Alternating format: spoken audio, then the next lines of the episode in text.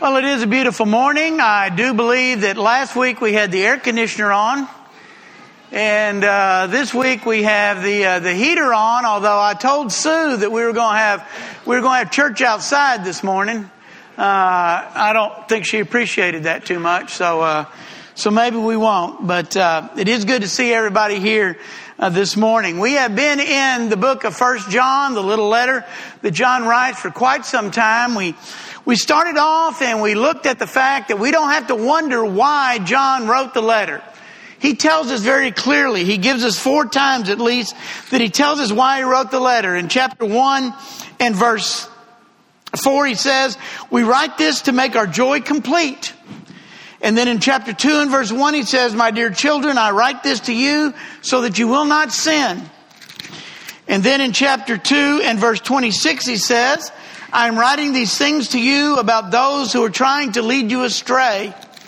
And then chapter 5 and verse 13, I write these things to you who believe in the name of the Son of God so that you may know that you have eternal life. And as we began and as we've gone through, we've looked at four kind of lessons that permeate throughout the letter. And the first one is that doctrine matters. John starts off by saying what you believe is important. And then he goes on, he says that holiness matters. How we live our lives does matter. We can't just say we believe in God and then live any way we want to. And then he also tells us that love matters. And he tells us that our confidence matters. And throughout this book, he talks about confidence. He wants us to have confidence in our salvation and in our faith. Love, as we've been talking about, has been one of the key themes in First John. We haven't gotten to the core of that discussion yet. We will today. But already in chapter 1 and verse 9, he said, Anyone who claims to be in the light but hates his brother is still in the darkness. And whoever loves his brother lives in the light and there's nothing in him to make him stumble. So right there in chapter one, we get that little hint about, you know, loving, loving one another is important. And then in chapter 3 and verse 1, we read a couple weeks ago how great is the love that the Father has lavished on us that we should be called children of God. And that is what we are. How great is the love that the Father has lavished on us that we should be called children of God. He'll go in a little later in the book and talk a little more about God's love for us, but today he talks about the love that we ought to have for one another. So if you have your Bibles, open to 1 John chapter 3 and verse 11. Now, I know since all of you have been reading 1 John every week, two or three times a week since we started, you probably have this memorized. But I also know the holidays have kind of cut into some of that, and maybe we haven't been as diligent as we should be. But in chapter 3 and verse 11, he says, This is the message you heard from the beginning. We should love one another. Do not be like Cain, who, who belonged to the evil one and murdered his brother. And why did he murder him? Because his own actions were evil and his brothers were righteous. Do not be surprised, my brother, if the world hates you. We know that we have passed from death to life because our love, because love, we love our brothers. Anyone who does not love remains in death. Anyone who hates his brother is a murderer. And you know that no murderer has eternal life in him. This is how we know what love is. Jesus Christ laid down his life for us. And we ought to lay down our lives for our brothers. If anyone has material possessions and sees his brother in need, but has no pity on him, how can the love of God be in him? Dear children, let us not love with words or tongue, but with action and in truth. This then is how we know that we belong to the truth and how we set our hearts at rest in his presence. Whenever our hearts condemn us, for God is greater than our hearts and he knows everything. Dear friends, if our hearts do not condemn us, we have confidence before God and we receive from Him anything we ask because we obey His command and do what pleases Him. And this is the command to believe in the name of the Son, Jesus Christ, and to love one another as He commanded us. Those who obey His commands live in Him and He in them. And this we know, and this is how we will know that He gives life in us, that He lives in us. We know it by the Spirit that he gave us. Now, the command to love one another is nothing new. In fact, John says you've known it from the very beginning. Jesus and the other disciples and many of the followers of God, they understood what the commandment was. And you remember that Jesus was asked on several occasions, what is the greatest command? And he said it's to love the Lord your God with all your heart, with all your soul, with all your mind, with all your strength, and to love your neighbor as yourself. Jesus also said in John chapter 13 and verse 34 and 35 as he's meeting with his disciples, this new command I give you, that you love one another. As I have loved you, you ought to love one another. And by this all men will know that you are my disciples if you love one another.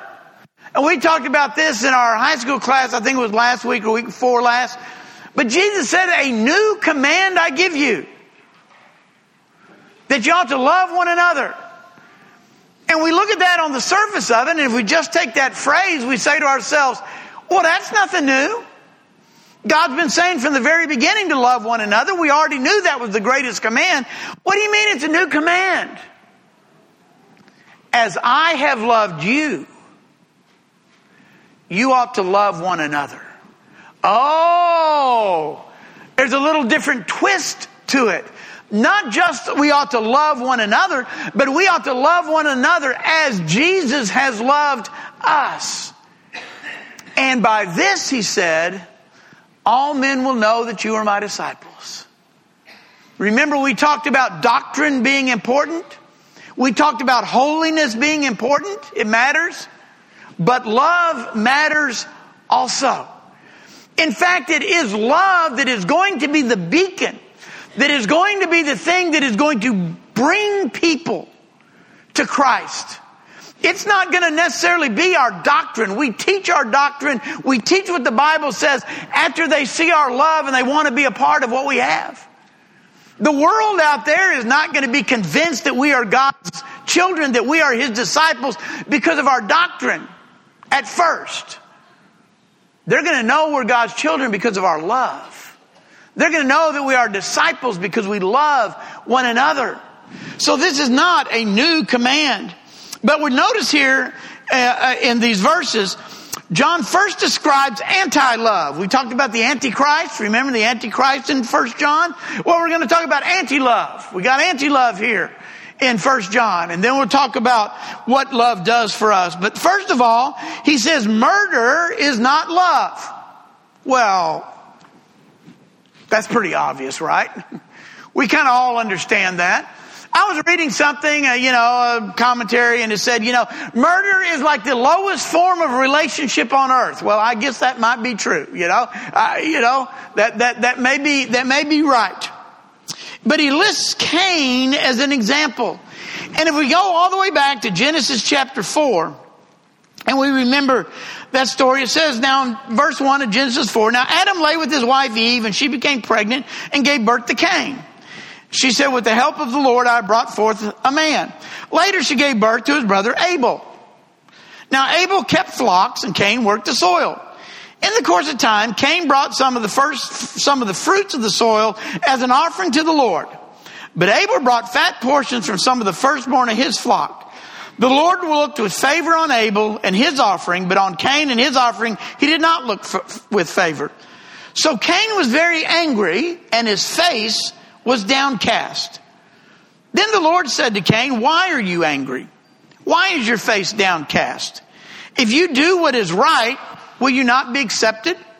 But if you not, do not do what is right, sin is crouching at your door and it desires to have you, but you must master it. Now Cain said to his brother Abel, let's go out in the field. And while they were in the field, Cain attacked his brother Abel and killed him.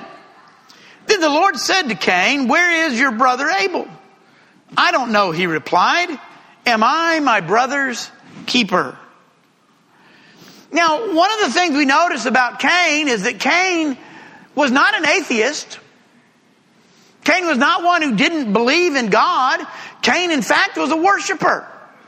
In fact, if you notice the way that that says that, nowhere does it say that the Lord commanded them to bring those offerings. Now, maybe he had. I'm not saying that, but I'm saying the way it's written, it says Cain brought some of the fruits of his crops. And then Abel brought some of the firstborn of his flocks. And so we kind of wonder and think, you know, what was it that was wrong with Cain's sacrifice? Why did God not like Cain's sacrifice, but he did accept Abel's sacrifice? Well, I don't know for sure.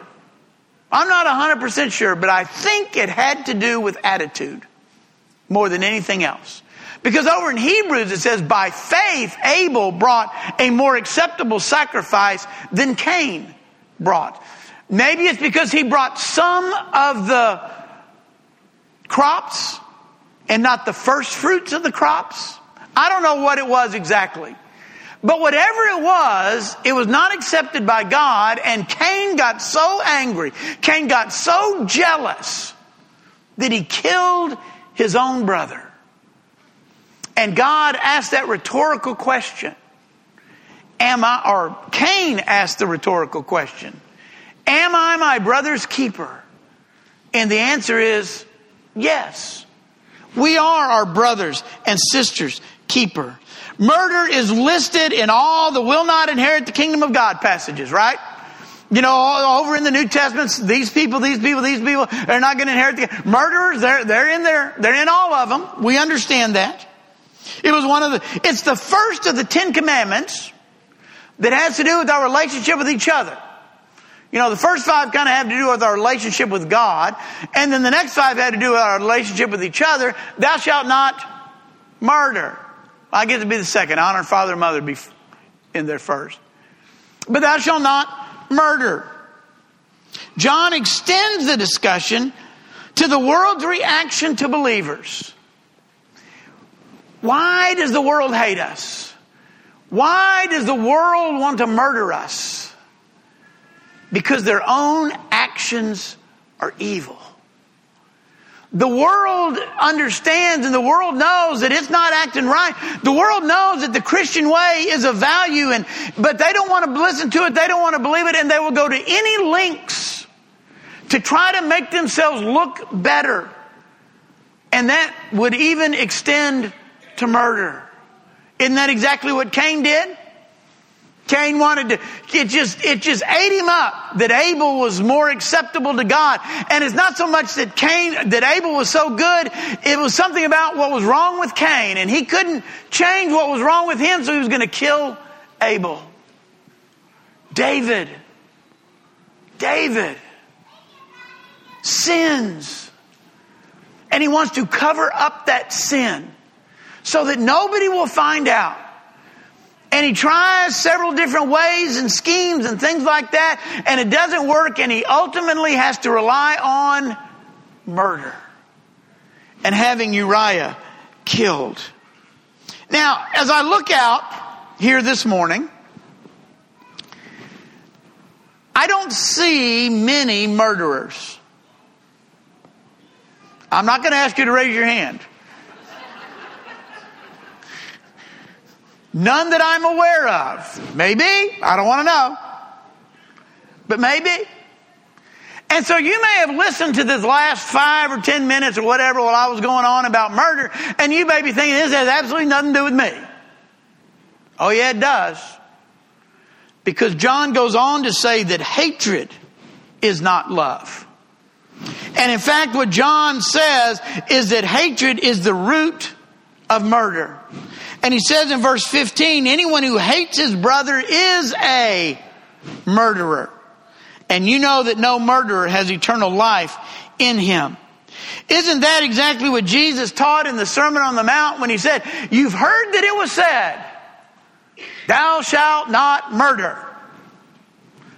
But I tell you that anybody who is angry with his brother, anybody who calls his brother Raca or you fool or says disparaging things about his brother has already committed murder in his heart.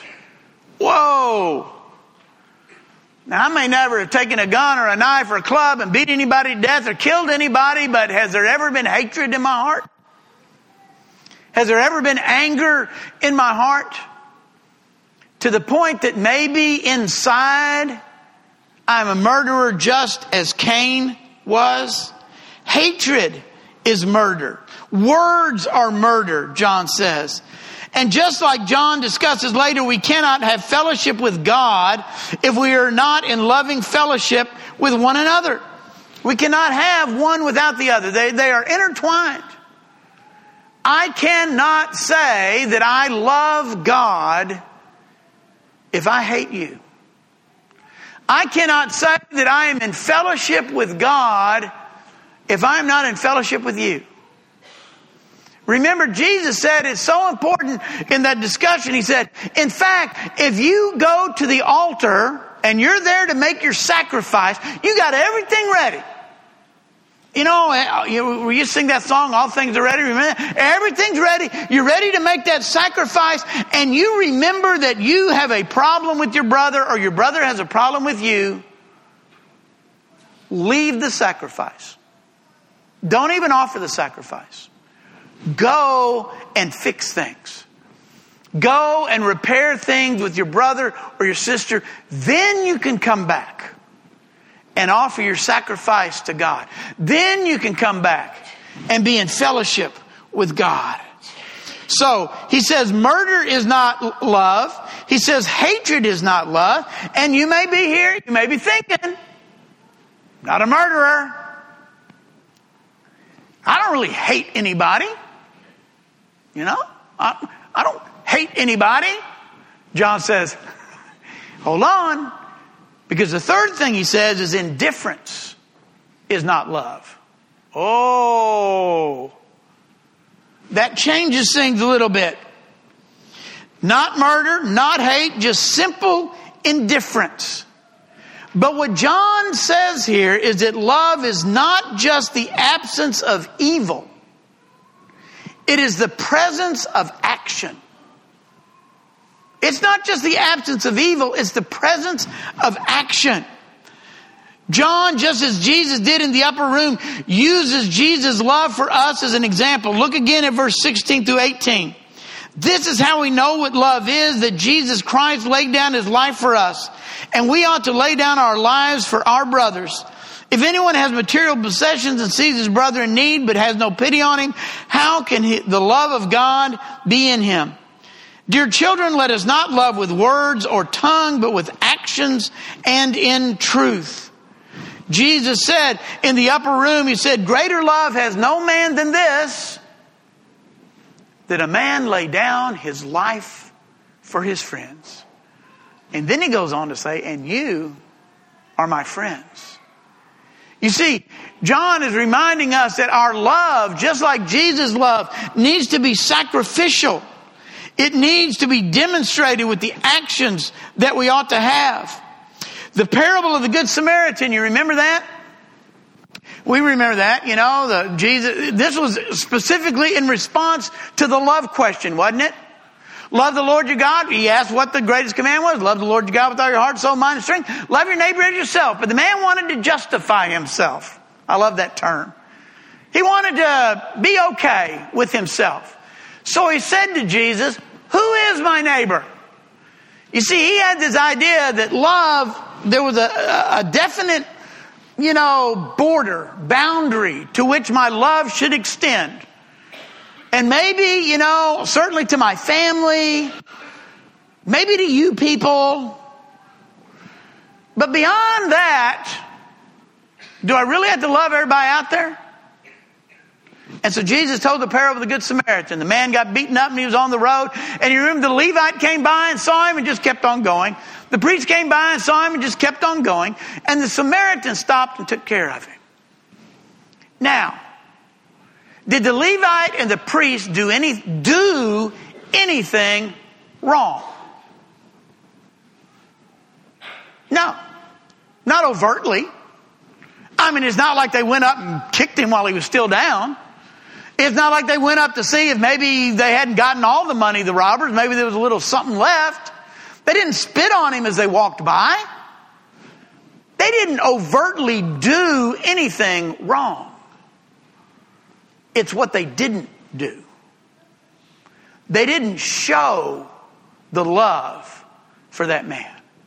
Now, my guess is if they'd have walked a mile or so down the road and you'd have stopped them, you know, you're, you're CNN and you stop them and you say, dude, did you not see the guy over there on the, on the, on the side of the road? Well, yeah, I saw him. Don't you love him? Well, sure, you know, I love everybody. Why didn't you do anything? No, you don't. It was the Samaritan that showed the love by doing something, by demonstrating that love through the things that he did, through the sacrifice, through the service, through opening our eyes. Just like faith, we talk about this all the time. Faith, real faith is expressed. Real faith is expressed. Real love is expressed. There's a book by Bob Goff named Love Does. And love does. That's exactly right. Rita Veal gave me this letter and asked me to read it. And I originally was going to read it at the end of, you know, during the invitation kind of time. But as I really got to thinking about what it said, it really fits in with this point that we're making. It says, Dear Christian friends, it's from Robert and Rita. I spoke with a good friend of mine that I had not talked to in a while last night. What she told me was so sad. Her husband has developed a rare form of cancer. They were devastated because after he found out, their church would have nothing to do with them. Then after they had to start staying at home because of his immune system, they never heard a word from anyone there. She asked me if I'd had that reaction from our church after finding out that I had cancer. I told her no. In fact, just the opposite was true that there were texts nearly every day, phone calls, food brought in, visits, and offers to drive us to radiation. All of these things and the prayers were so appreciated. We have such a supportive and caring congregation. You are the best, and I don't know what we would have done without you. Thank you so much for your loving ways, and thank you for loving us. And see what Rita and Robert were expressing in that is that love does. Love is demonstrated.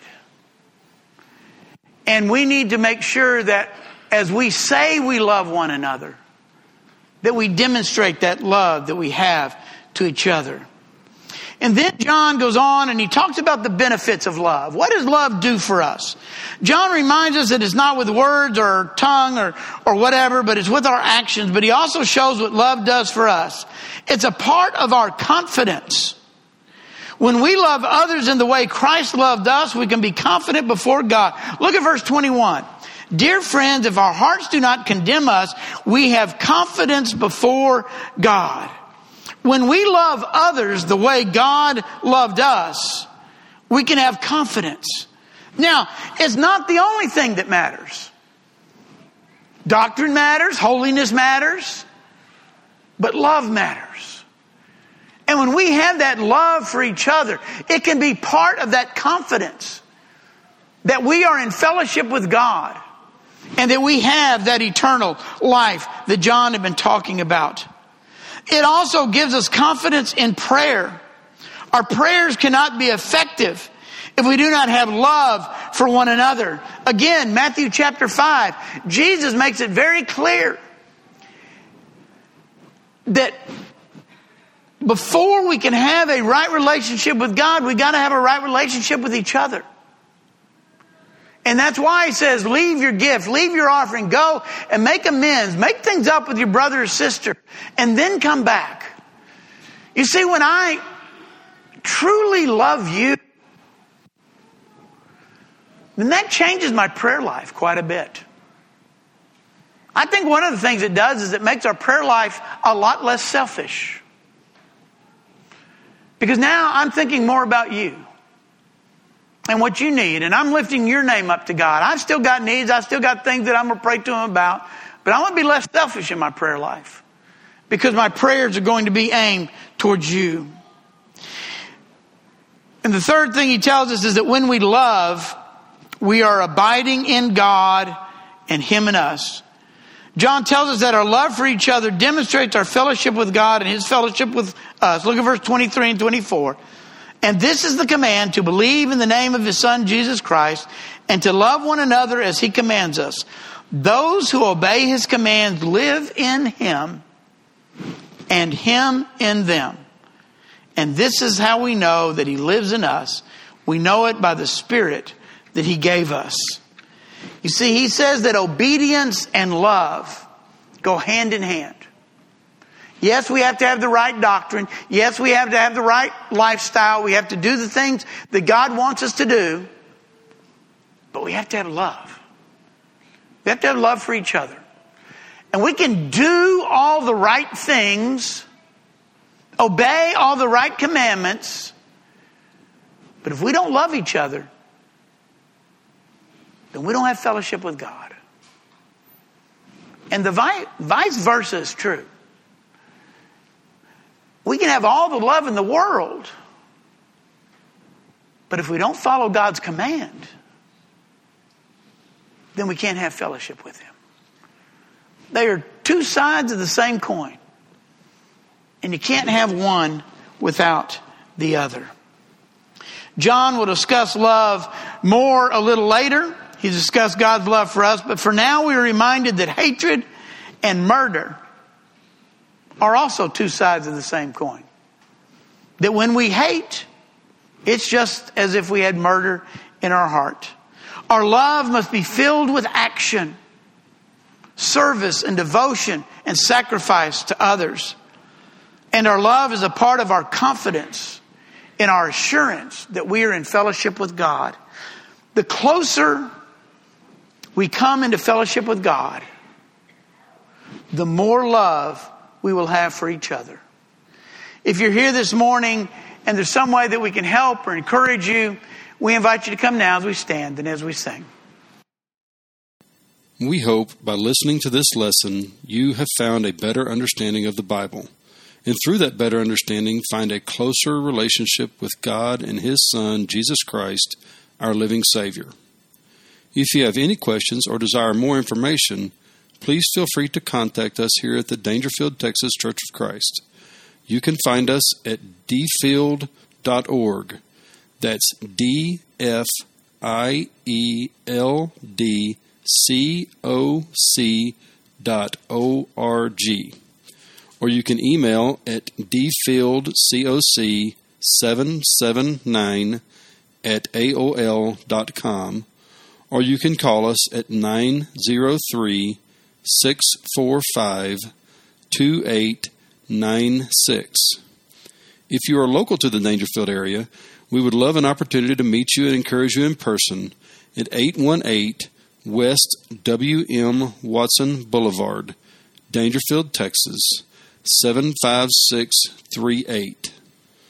Our meeting times are Sunday mornings at 9:30 a.m. for Bible class and 10:30 a.m. for worship service.